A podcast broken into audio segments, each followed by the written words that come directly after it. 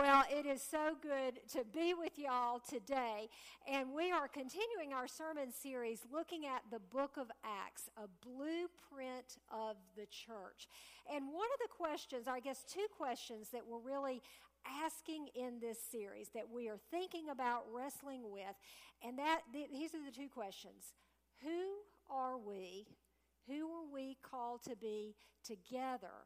And what is it that we're called to do. Who are we and what is it that we're called to do? And we are painting this picture of what it means to be the church, the body of Christ, this local expression of the body of Christ here at Martha Bowman Church. And I think as I wrestle with that, who are we? What are we called to do? The tension for me, and maybe you might experience this too, is that the question I want to ask is God, who have you called me to be, and what have you called me to do? Do you see the difference? Not we, but me. And I think the tension that, that we feel sometimes is that, that gravitational pull towards isolation. Now, what do I mean by this? Okay, typical Monday morning. Tomorrow, my alarm clock is going to go off. And just saying, I really don't like mornings. I'm much more of a night person. So if you know me, don't be surprised if you get like an email at, you know, kind of late. At, I've stopped texting people late at night because they're like, what were you doing at 2 in the morning? But anyway, I'm definitely not a morning person. So when that alarm goes off, it is not pretty. But the first thing that often as I'm laying there in bed, and you tell me if you experience this too, is my brain starts to go to what do I have to do today. You know, my first meeting, those first emails, the first things I'm working on. I might be thinking about my kids and maybe one that has something going on in their life and I'm worried about them or I'm thinking about them. But my thoughts, and God is a part of all that, and I'm praying and we're talking but it's really me centered. And there is this gravitational pull towards what's going on in your world. And sometimes faith and sometimes church and sometimes a relationship with God can fall into, and, and we don't do this intentionally, uh, we would never say it out loud, but it becomes, and our prayers become, where we are asking God to bless me. Lord, will you come and be a part of my life? Will you be a part? Help me out of the jam that I'm presently in, or maybe with my finances. But, but it is often me focused. And so, what we're inviting everybody to do today is to kind of lift up our eyes away from ourselves and say, Well, God, what is it that collectively you have called us to do together and be together? And, and so, how can we kind of live into that? And I think for me, some of the barriers, and maybe you can experience this too, uh, some of it is I really do have a to do list. I mean, I really do have responsibilities, and these things do need to get taken care of. Sometimes I think while we are drawn to isolation, sometimes it's just busyness. It's just we're, we're thinking about ourselves. And I don't mean that in a, in a horrible, bad way. I mean, it's just, that's just life. I think sometimes we're also drawn to kind of find ourselves being isolated just a little bit because we're kind of putting up masks because we're trying to be perfect. So, whatever that is that pulls you towards isolation rather than community and who are we together, that is what we're looking at today. All right, so the passage that we're looking at uh, comes from um, you have you have a part of it there in your in your bulletin, but really this whole story happens in Acts 3 and chapter 3 and chapter 4. So, anyway, you're welcome to read it on your own this afternoon, but I'm just going to kind of take us through this story and then lift out some principles that I think will help us get a better handle on what it looks like that God's called us to be collectively together. So, the way the story goes is uh, Acts chapter 3, you have Peter and John. They were two of Jesus' closest friends, closest companions, best friends, if you will. And the resurrection has occurred. Um, I know Haynes and Tim have preached about, you know, when the church was birthed, there was the outpouring of the Holy Spirit. I mean, it's just a happening place. I can't imagine being in Jerusalem during this time. Uh, we also learned when they preached that first sermon that 3,000 people got saved. I mean, I, that just that just blows my mind. But but great excitement. So the story picks up, and so Peter and John are headed to the temple. It is the time of prayer. They're making their way. And as they get to the temple, they're coming, they're arriving. There is a man there who is lame. And, and the Luke, who writes the book of Acts, tells us that, that this man was carried to the temple every day uh, because that is where he would beg for alms, beg for money. And so he looks at Peter and John and he says he's, he's begging. And, and Peter stops and he looks at him. And, and this is kind of a famous passage. If you've been in the church you might have heard somebody preach on this before. But peter says look at me. Look at me. And they make eye contact and he says you know silver and gold i don't have but what i do have rise up and walk. And he takes him by the hand. So interesting. Luke says he grabs him by the right hand. I love that little detail. Grabs him by the right hand pulls him up. Instantly his legs are strengthened. He begins to walk. He's dancing around. I cannot imagine how loud i mean he's he's he's uh, just jumping singing. I don't know. But in that, a crowd forms. And so Peter takes the opportunity to preach the gospel. He preaches about the resurrection. He preaches about who Jesus is and how what has just happened. And then he says, Repent, believe, be saved. And he preaches this amazing message.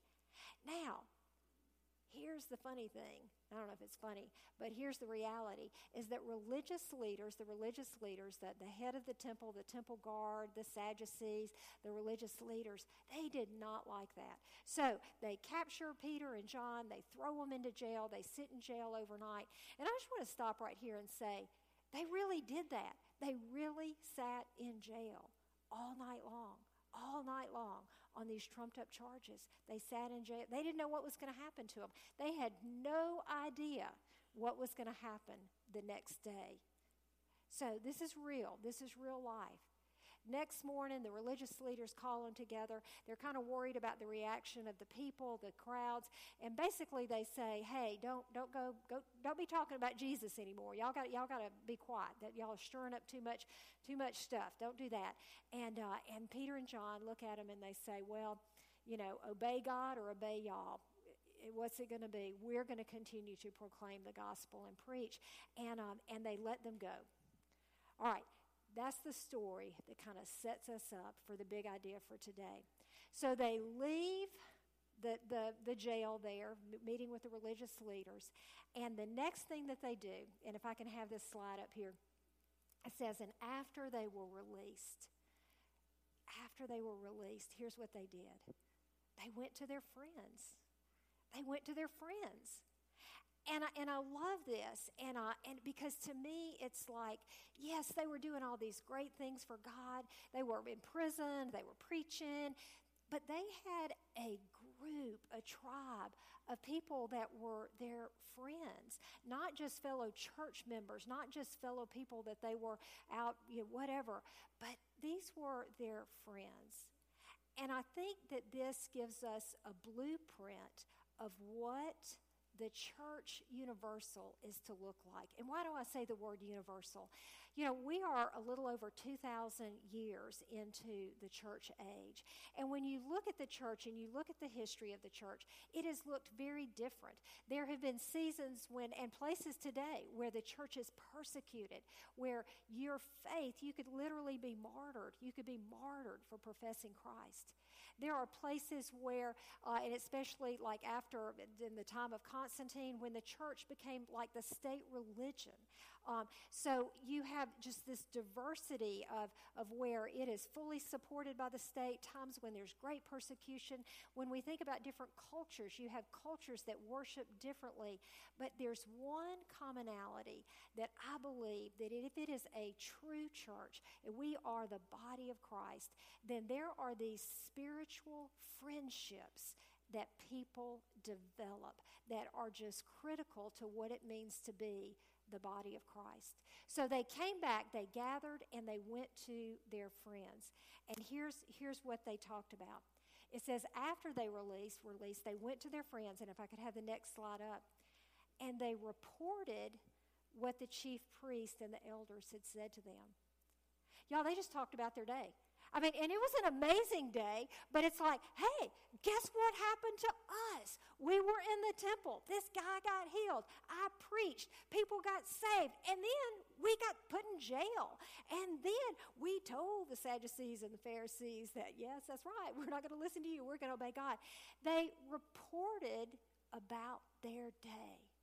And I think my question to you and my question to me is do you have a group of spiritual friends that you can call on and say, hey, guess what happened to me today? And it can be the testimony of God's faithfulness. Maybe there was something that you were praying for, something that you were hoping for. Maybe you got the opportunity to share the good news with somebody at work. Or it could be something that's really hard, something that you're struggling with, something that you need help with. But are you in a community uh, outside of this gathering where you have a group of spiritual friends that you can go to and say, here's what happened to me today, where you can be that for somebody else? And I think one of the, the barriers so often is to be in that place where we want to be vulnerable, we want to be true, we want to be real, is that sometimes we feel like we have to put up a false facade. I remember um, years ago, I had a very close friend, and uh, she and her husband, um, their oldest son, had, had gotten involved in drugs in high school and, and ended up um, spending some time in rehab, and there was just a lot going on in this kid's world. Um, we, I just love this family so much. Our children had grown up together, and I was talking to the mom, and um, I saw bumped into her one day, and she said, "You know," she said, "I have felt so judged at church." She said, "Not that anybody's putting that on me, but I just feel so judged, and I feel like if I were a better parent, then this wouldn't be happening, and and I feel so helpless. And what can I do?" And she said, "But we have gotten into a small group um, of other moms and dads who are going through a similar season of life. Our, our teens are not perfect. Um, we are struggling. And she said, and the group is not really a how to group, like, well, if you do, you know, do this and your kid will turn out great, or you shouldn't have done that. She said, no, we're really just there for one another, to hurt with one another, to cry with one another, to pray with one another. And she said, that's really all we're doing. And I, and I think that is just this beautiful picture of when the church is at its best, this is what we do for one another. So they had this amazing day. They go back, they gather with their friends. They tell them, hey, guess what? Here's what happened. And then the next thing that they do, it says, after they were released, they went to their friends. They reported what the chief priests and the elders had said to them. And then when they heard it, when their friends heard this story, they raised their voices together. What, what does that mean? They prayed. They, they prayed. Um, the other day, I went to a um, Liz Hammock, who go, oversees our children's ministry, our elementary ministry. She had a, a volunteer uh, get together, and I went to talk a little bit about safe sanctuary and some policies that we have about working with kids. And it was a great meeting, but then as we closed, she said, What I want you to do now is I want you to turn to someone, you know, that you're sitting here at the table with, maybe a couple of you, and just share your heart what is it you're excited about? What is it you're concerned about? Just listen to one another and, and promise to pray for one another this week. And I tell you, in that moment, I've sensed God with us in our circle. There were two other ladies. Uh, we all kind of shared about what was going on. And right there, we held hands and we prayed and we prayed over one another. And I remember thinking, this is church. This is church. This is what it means. And what I love about that picture so much is that this this this rhythm of breathing in, coming back in with that circle of spiritual friends, and then going back out into the world to be the light of God. This breathing in, this breathing out, this rhythm is as ancient as it can be because this is what God has called us to be as a community. And you know, this this building could could go away. Uh, this you know, the United Methodist Church could go away. But it's our relationships, those connections, those bonds. That's what it truly means to be the body of Christ. So, what do we what do we take out of this? Here's here's some golden nuggets, I think. One is these, these friendships that Peter and John had, they weren't based on that they like to fish or that they, um, you know, I'm trying to think of what what their world was like. But, you know, we have friendships that we develop maybe because our kids play soccer together, or maybe because we're work friends, or maybe we're in college and, and so we're all in the same major. There, there are common things that pull us together. But I think these spiritual friendships kind of transcend all that. And what we hold in common together uh, when we are really having one heart, one mind, is because we know that we have been saved by grace. We believe that Jesus was God's Son, that He came on this earth to love humanity, to die on the cross, that we might be born again, that we might be His children. We are forgiven, redeemed, all those great words that we read about in the book of Acts and the book of Romans. But we become that community. And now we are called to not just huddle in, but to go out and to proclaim that good news where there are hurting people. That's, that's what Peter and John did. I mean, it was pretty. Now, I'm going to say I have never grabbed somebody by the hand and woo, pull them up and they're healed. Uh, that's never happened to me. But yeah, I've gone to the hospital and I've prayed with people. I've visited those who are sick. I've tried to be present when someone has a new baby and take a meal or take a plant. We do that all the time. So we, we breathe in community, we breathe out, we give. Um, and that can look a lot of different ways. Um, Haynes mentioned earlier in your bulletin there we have an insert. And one of the things as we start off 2018 my hope is is that you will have a group of friends to, to, to pull in with when you need to breathe in. Uh, we have lots of opportunities for small groups for bible studies. You can see them there. And I hope you're a part of a group. But if you're not and you want to be, you have a communication card, and there, there are two places on here on the back, and it says, please contact me at for more information about. If you would like to know more about getting plugged into a group, uh, just give me your best contact information, and I'll reach out to you this week. You know, it might be also that you are in a group but maybe God has been putting on your heart that there are people in your world that are not in a group. Now, what do I mean by this? It might be that you are a teacher and you want to start a Bible study um, after school with some of the other teachers. Um, I had a friend who was a realtor, and uh, what she did, and, and, this was at another church where I worked, and I kind of helped people find small group materials. But she said, I want to start a Bible study at work in our conference room. And so she, and I helped her find some materials, and she did that. And she said it was just so sweet. So here are all these realtors who had a, relation, a professional relationship, but they also developed a spiritual relationship. So if you were interested in maybe starting a group with some friends in your world and you're looking for some resource ideas like, yeah, that's great, but I sure am not a Bible teacher. Where would I even start? I can help you with uh, DVD based material so you don't have to be the one that teaches, but you can let kind of the, the master teacher on the DVD teach and then you facilitate the conversations. But there are so many opportunities to be connected with one another. Um, ministry teams is another way. Um, there are so many of our folks who are involved in ministry, and that's a great way to build relationships too, is to find somebody who is working with Out of Darkness, with uh, Macon Outreach, with any of these many ministries. We also have coming up uh, Liz Hammock, who is also heads up our missions um, you know, ministries. Um, there's going to be an information meeting about uh, some upcoming mission trips to Belize and to Alaska. But those are all great opportunities. And so if you want more information about that, again, right there, please contact me about serving on a ministry team. But I think that's what you see in Peter and John. They gathered together with their friends, they prayed, they shared life, and they went out and they did ministry together. And that is, I believe, a blueprint of what the church should look like years ago, years ago, my daughter, um, we had we had moved um, because of my husband's job, and uh, my oldest was in middle school, and we were getting acclimated to a new church, and I and I could get her to go to Sunday school, and of course church. She sat with us, and I kept trying to get her to go to youth, and uh, she just wouldn't. Co- she was like, "Mom, I don't want to go to youth. I don't like youth," and I thought she was just I, I don't know if there's any middle schoolers. I'm sorry, but I just thought she was being, you know, a grumpy middle schooler. And I just, I kind of was dismissive of her and kept making her go. And so um, one night, one of the things that we did at our new church was that on Sunday evenings after youth, different parents would uh, open their homes to kind of host everybody to come over. So I signed up and I thought, well, this will be a great way. We'll get the kids in our house, kind of get to know some of the families. And I remember you know, the kids, we had teenagers all over our house. And I remember seeing my oldest daughter.